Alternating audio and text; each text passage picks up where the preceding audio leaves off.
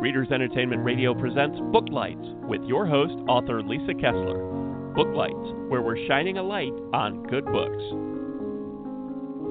Happy Monday, everyone. It's a new week. Can you believe we're into November? I I just I'm stunned.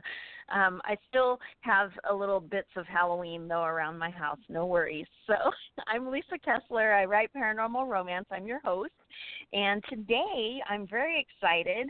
We have author Craig DiLouie on, and he writes horror, dystopian. I know my Halloween authors are carrying over to November, but it's my favorite time of year. And Craig has a really amazing new book out. If you've never read him yet, I'm going to go ahead and read his bio so you can get a taste for it. But he really, you've got to go check out his website and take a look at these books because they're all so different. So, anyway, Craig DiLouie is an author of popular thrillers, apocalyptic horror, sci fi fantasy, and his novels have been praised for their strong characters, action, and gritty realism. Each book promises an exciting experience and people that you'll care about in a world that feels real. These works have been nominated for major literary awards such as the Bram Stoker Award and Audie Award. They've been translated into multiple languages and even optioned for film. He's also a member of HWA, International Thriller Writer, Thriller Writers. I really can speak. It is Monday, though. IFWA. And you can check out his blog and more about his books on his website. I did put a link to his website right there on Blog Talk. So feel free to click that anytime and check out his uh, his blog is really incredible too. So check out his blog and sign up for his mailing list so you don't miss the next new book. So without further ado, Craig, are you there? Yes. Hi, Lisa. Thanks for having me back on. Hi, I'm so glad you could come back on. I tell so many people about uh, your vampire books, the Stuff of the Children book. Oh yeah. it's just such an amazing concept, and I'm like, whoa. But anyway, I'm glad to have you back on. And uh, today we're talking about Our War, right? That's the new book. Yes, it came out in August from Orbit. And this book, you just got back. It was a finalist, right, for um, an Aurora Award, right? Yes, uh, that was for another novel that came out last year from Orbit called One of Us, uh, which was a Southern Gothic dark oh, fantasy. Okay. yeah, oh, Our neat. War uh, coming so out this year. War, Hopefully, it'll be up for some awards for next year. Yeah. Oh, how exciting. Well, tell us about the book. Why should everybody run out and grab it today? Well, Our War is a uh, it's a dystopian thriller. Uh, it's about a brother and sister forced to fight on opposite sides of a second American Civil War. Uh, so thematically, it's about uh, tribalization and polarization in American politics and the extreme of where that might take us. And it's a dystopia in that it provides a warning of these are the kind of things that might happen if the current trajectory in American politics goes to its extreme conclusion. And um, yeah, and it came, like I said, it came out from uh, from Orbit in August, and uh, it's uh, gotten some terrific reviews and great response from readers, and I'm really proud of it. Yeah, it sounds incredible. And our heroine of the book, she's only she's only a kid, right? Right. The, the there are five uh, major characters, and uh, uh, three of them are adults, and two of them are young. And the reason why I did that, I did that for uh, two reasons. Uh, one, I wanted to show uh, that the real victims in a war um, are uh, the innocent, uh, especially Civil War. Uh, the war imagined in in the novel is less like the American Civil War in the 1860s and more like the Bosnian War in the 90s, where you had not states fighting over uh, common cause economic issues like um, uh, and moral issues like slavery. They were they're fighting uh, more uh, cultural war, and uh, with um, a president who's impeached but refuses to leave office being the catalyst. So it's more red versus blue, not by state, but more uh, by county, where you have uh, city versus country uh, fighting. And so it looks a lot more like the Bosnian War. So in a civil war like that, everybody fights and nobody wins, and the real victims are the innocent. And so the two two of the protagonists are brother and sister. They end up orphaned and sort of taken in by opposing militias, and and end up becoming child soldiers. And so to them, they provide an innocent perspective for the reader, uh, where they these kids don't care about the politics uh, but they end up finding their cause with the different militias, which is more having to do with family and belonging and believing in something bigger than themselves. And uh, ultimately, they come to become obviously disillusioned with that because the war is all consuming and, and evil in itself. Uh, and so they end up right. fighting for each other and ultimately themselves.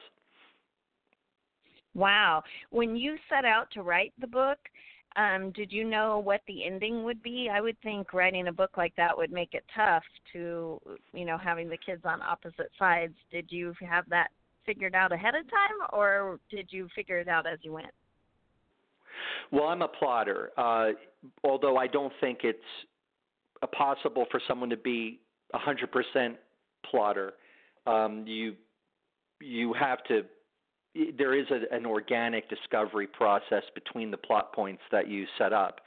And so our war right. was uh, so. So my answer to you is yes. I did plot it out. I did know where I was going.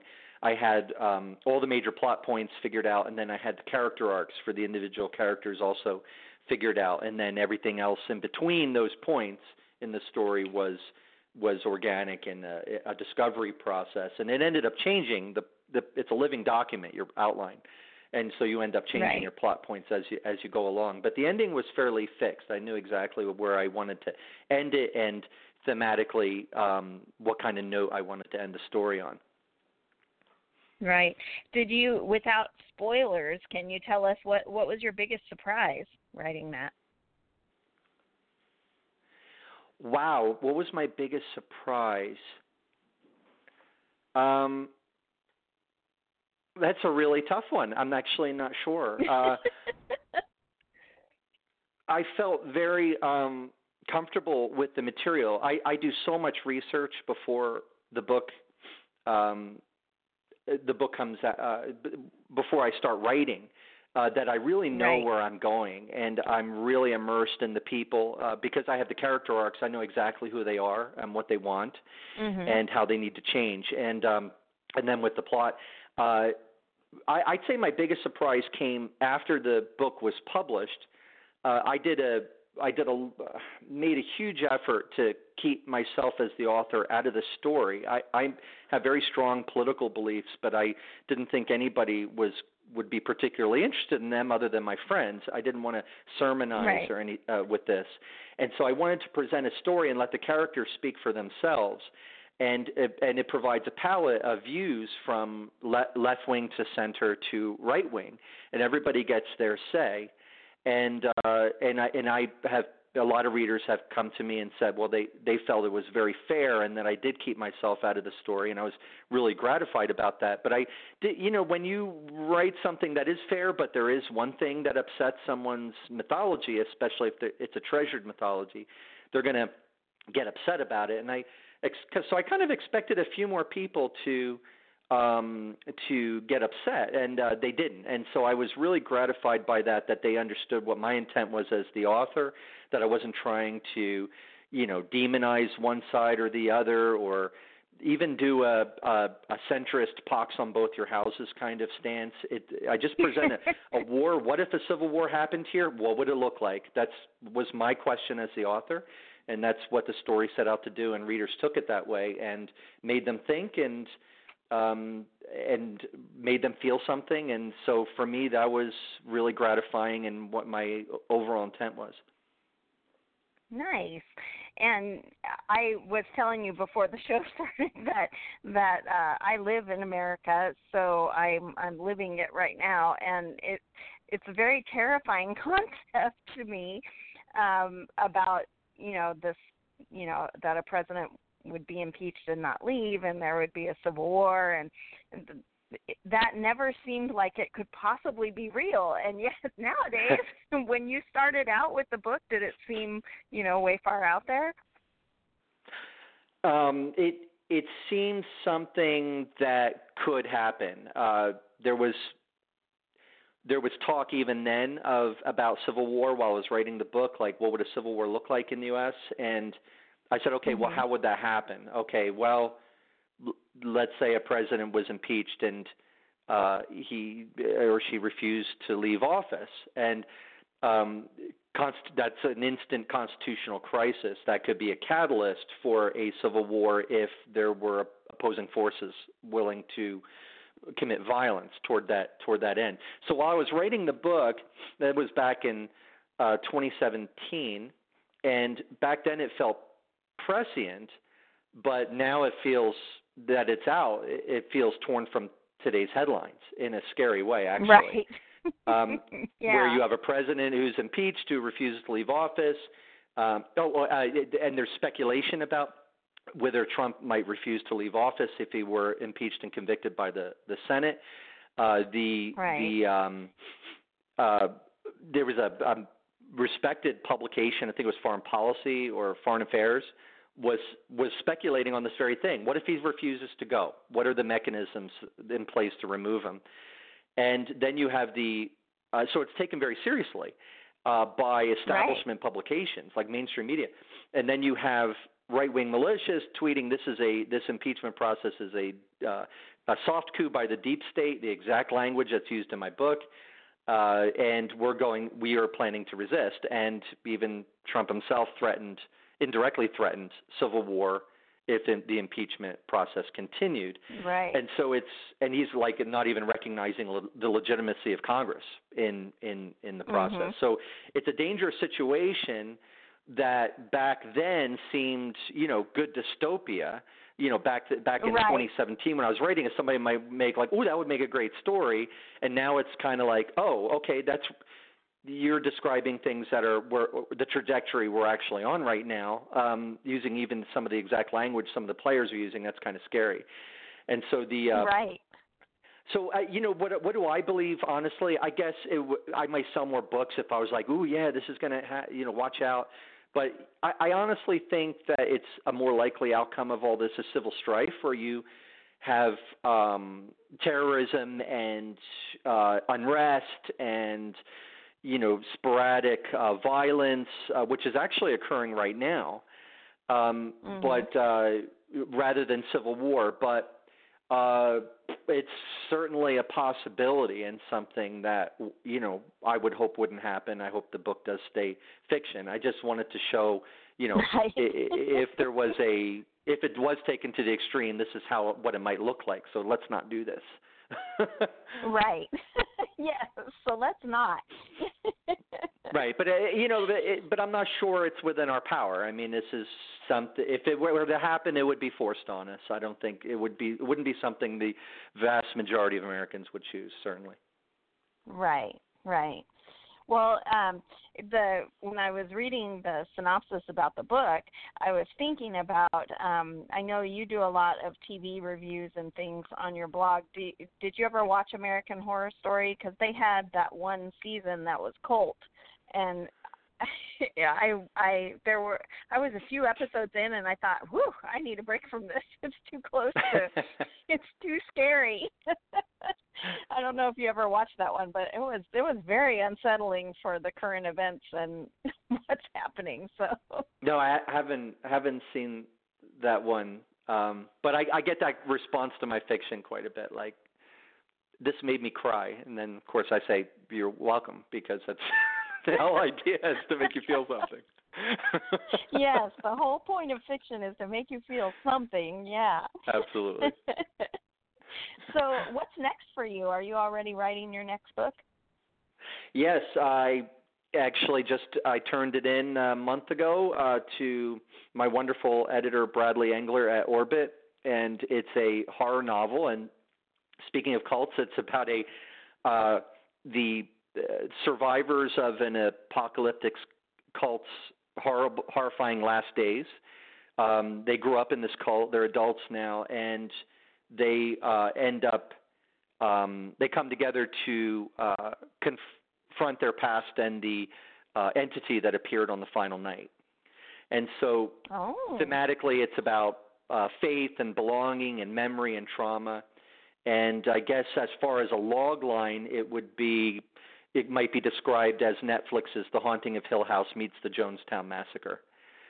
So it's oh um, wow yeah. So speaking of emotionally powerful, it, it is. Uh, it's um, it's a it's a really it's a different kind of book than I've written before. Whereas it's really deep in character and um, and their memories of of what they survived and how they come together to uh, confront it. And uh, it's uh, it's absolutely amazing, I think. And um, it's um, roughly scheduled for publication next November. So I'm really excited about that one coming out, and um, oh, great! I hope it. Uh, I hope people like it.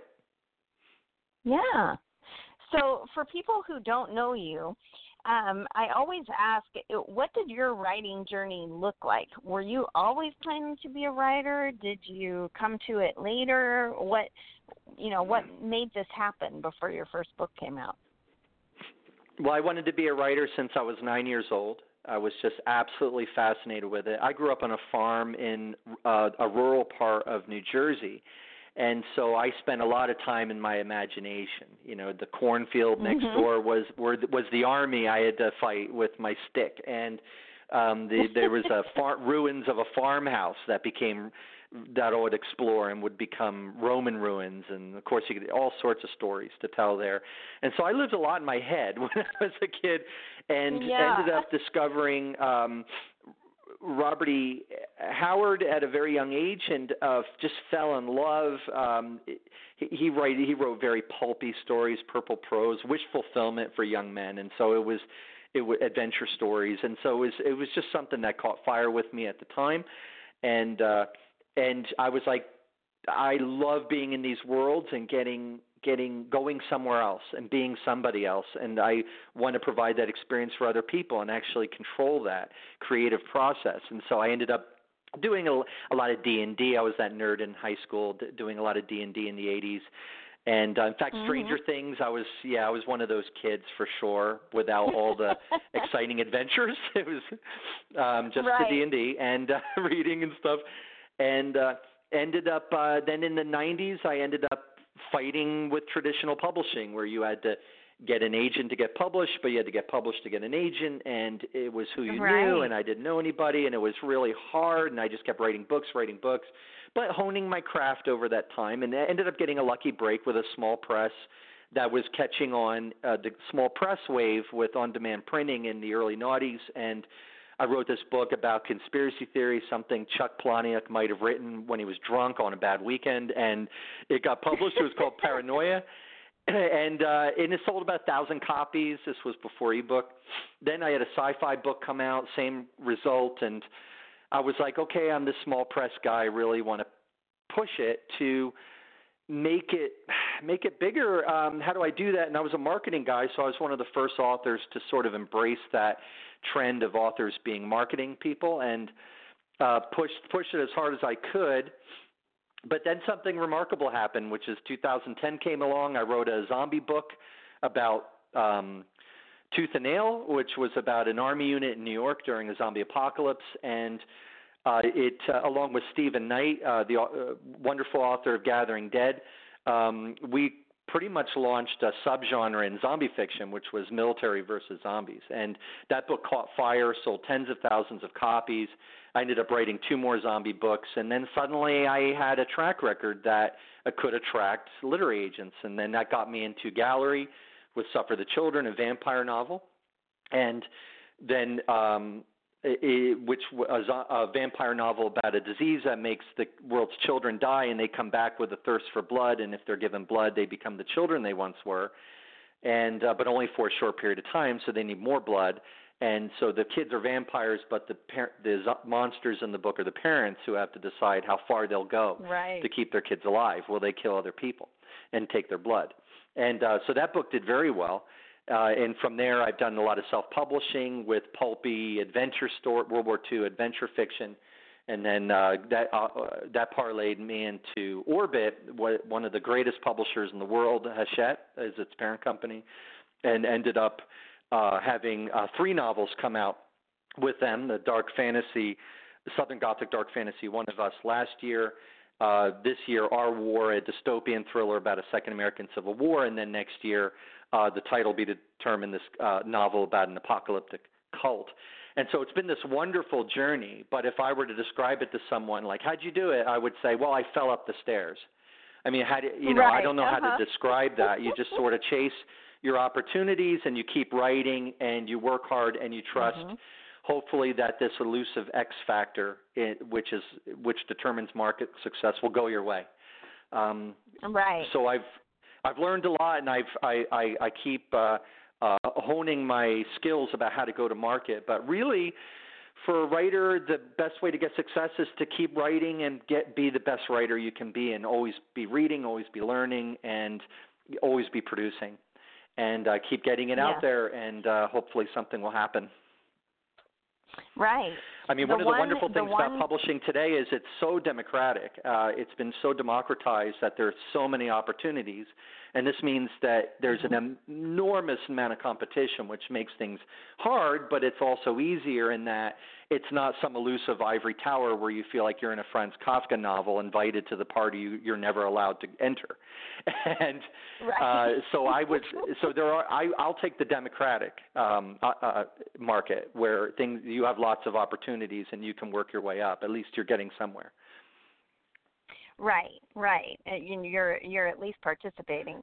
And the one thing with publishing is that all the all the big guys will tell you that there there is some kind of luck that happens. You just happen to write the right book at the right time at the right yep. you know, there's nobody can plan for it. It's like if if yes. we could plan for it, we'd all be New York Times bestsellers. But there's right. just this weird luck. So the only way you can hit it is to keep writing the next book, right? Yep. Uh, for me, that was zombies. Uh, there were only maybe 30 of us writing zombie books at the time um, when mm-hmm. uh, Tooth and Nail came out, and now there are thousands. There are thousands of, of right. authors, tens of thousands of titles, probably. It's a huge market in, in uh, horror fiction, and um, so I don't write in that that much anymore uh, because it's so saturated. But um, uh, but I was in the right place at the right time writing this zombie book mm-hmm. on a lark because it's something I was always interested in, apocalyptic fiction, and it just struck for me, right. and then it, it that that more than anything else launched a career for me, just being at the right place at the right time with the right book. Yeah, yeah. So you just got to keep putting them out and hope for the best. yeah, and since so much is out of your control, you have to look at what is in your control. And the greatest yes. thing that's in your control is the quality of your product. Are you writing a good book? And so, I, I, I would say, you know, authors should always be honing their craft and learning and writing a better book that's being a better writer than they they were last year, and acknowledging they're not as right. good a writer as they'll be next year. Right. Well, and book wise, now that you can get on Amazon and get an author's whole backlist, I know when I find a new reader who reads the new book, they often go back and get all the old books, and that used mm-hmm. to not be so prevalent because the bookstore only carries the new book and only for a few months, right. and then it's gone. Um, so right. I love that now in this digital age, a new reader, and I do it too as a reader. I'll find an author and I'll go, oh my god, and I go back and buy all their books, and they make it easy now that you can go, you know, on Kobo or Amazon or Apple and mm-hmm. just get all their backlist. So as an author, it's encouraging that your books really never die. They're, you know, readers are still discovering them. Yeah, I absolutely agree. Uh, Suffer the Children um, had had a weird trajectory, sales trajectory, in that you know usually when a book comes on the bookstore, you get this really big hump, and then it plateaus, and then it eventually mm-hmm. uh, you know conti- it declines. And I found that with Suffer the Children, it had a small hump but a high plateau, and a lot of that I think was because of ebooks that it just um, right. It, it it didn't roar out of the bookstores. Um, uh, and and I was thinking, oh, it's not going to do that well, and then all of a sudden, I'm starting. I see these sales reports come in, and it's actually since then, and it's it did actually did very well. And uh, yeah, I well, think a lot of that was due due to ebooks and Amazon. Mhm. But I do I do still talk about that book because I think the concept oh. is horrifying and amazing. oh, thank you. I appreciate that. um, so you you write apocalyptic horror, sci-fi fantasy. You also have that historical thriller series. It, it seems like you write many things. Is there another genre that you're dying to dip your toe into? Uh, it really depends on the book. It's it's not so much the genre as the story idea. Although I tend to lean towards what I would call speculative, or what what is com- what is called speculative fiction, um, right. where there's a strong speculative element, and I really like that. So, like in horror, what I like about it is you have ordinary people in an extraordinary situation, which is a formula for good fiction, but then with the horror element, you have this whole other dimension to it. It raises the stakes right. and it changes the, the nature of the extraordinary, and you can do so much more with it. Um, and uh, it's the same thing with uh, dystopia. So here's n- normal people, normal world, except now that world's been changed by one thing, which is the civil war, or in one of us, it's because of a uh, gen, uh, um, uh, disease that makes a, uh, a generation of children born with a, a mut- uh, with bad mutations um, and power as well as powers. Uh, that um, that would be the element there, but otherwise it's very grounded. And so that's what I like about it is you can really push boundaries. You know, like for and and in this case of horror, you can say something about human nature you can ask a question about human nature that the reader answers for themselves. So, like with Suffer the Children, it was like, well, what if you were this parent? Your kids, this is the purest love in the universe. They right. you, to get them, keep them alive. They're vampires now, so to keep them, but they're not, you know, going out attacking people. They're they're just want to be the children they once were, but only for a short amount of time, kind of like batteries. If you get them blood, mm-hmm. so it's, as your parent, what are you going to do? How far would you go?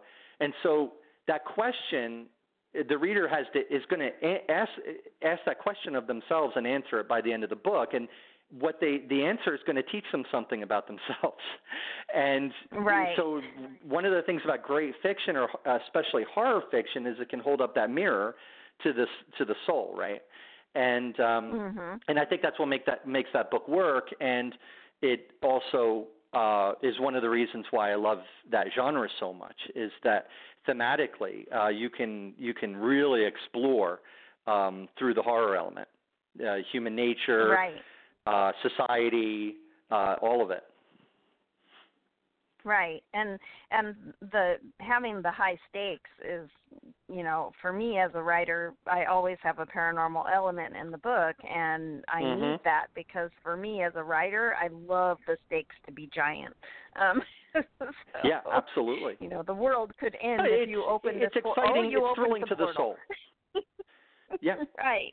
Yeah, yeah, absolutely. It's it's uh, it's thrilling to the, which is one of the things I like about apocalyptic fiction too. It's like there's a world-ending event or a world-changing event. It's affecting everyone. How are we how are we going to react now that all the dynamics that right. make up our current society are now altered by this? And um, I I love that. that. That is just wonderful stuff. The ethical yeah, dilemmas. it's like the uh, ultimate escape. Yeah, absolutely. Well, we are running quickly running out of time, which it goes by so fast. But yes. um, it, how do you like readers to get in touch with you? I mean, you have an amazing blog. They should definitely all go check that out because you always have TV, movie, book reviews on there, and they're always well thought out. Um, do you have a newsletter you want them to sign up for? Or? Well, I have a mailing list. Uh, so my okay. my policy is I I won't bug you unless I have a new book out, and because we get so much mail, and so uh, right. yeah, they can go to my. That's probably the best thing to do is go to my website craigdilouie.com, and they can uh, re- read my blog. They can find out about my books. And the the great thing about my blog is even if they don't, if they're like, ah, I'm going to pass on your books, Craig, they'll they'll still find something that they like uh, a lot of other books yeah. I've reviewed, a lot of movies and, and TV shows and so on. There's lot, lots of great genre stuff on there, and, uh, and then they can also connect to me uh, from that website. Uh, I'm on Twitter and Facebook. I'm on Goodreads and Amazon, and so hopefully they they'll come by and say hello, and and also sign up for the mailing list if they're interested in my future fiction. And um, and yeah, that's it. That would probably probably be the best Perfect. way to reach me. Yeah. And I love well, hearing from readers. So, so, like, I I really hope uh, your Yeah. readers, uh, you know, take take that to heart. If you like a book, always reach out to the author. Definitely. You never You'll know make their it could help us finish a book today. yes. Yeah, and it'll make yeah, you'll make their day. Yeah. Well, thanks so much for being here. It was great to have you back on and good luck with the new book. I can't wait to read it. Thank you so much, Lisa. Thanks for joining us on Booklights. Be sure to connect with us at www.readersentertainment.com for articles, blogs, videos, and podcasts that matter to readers.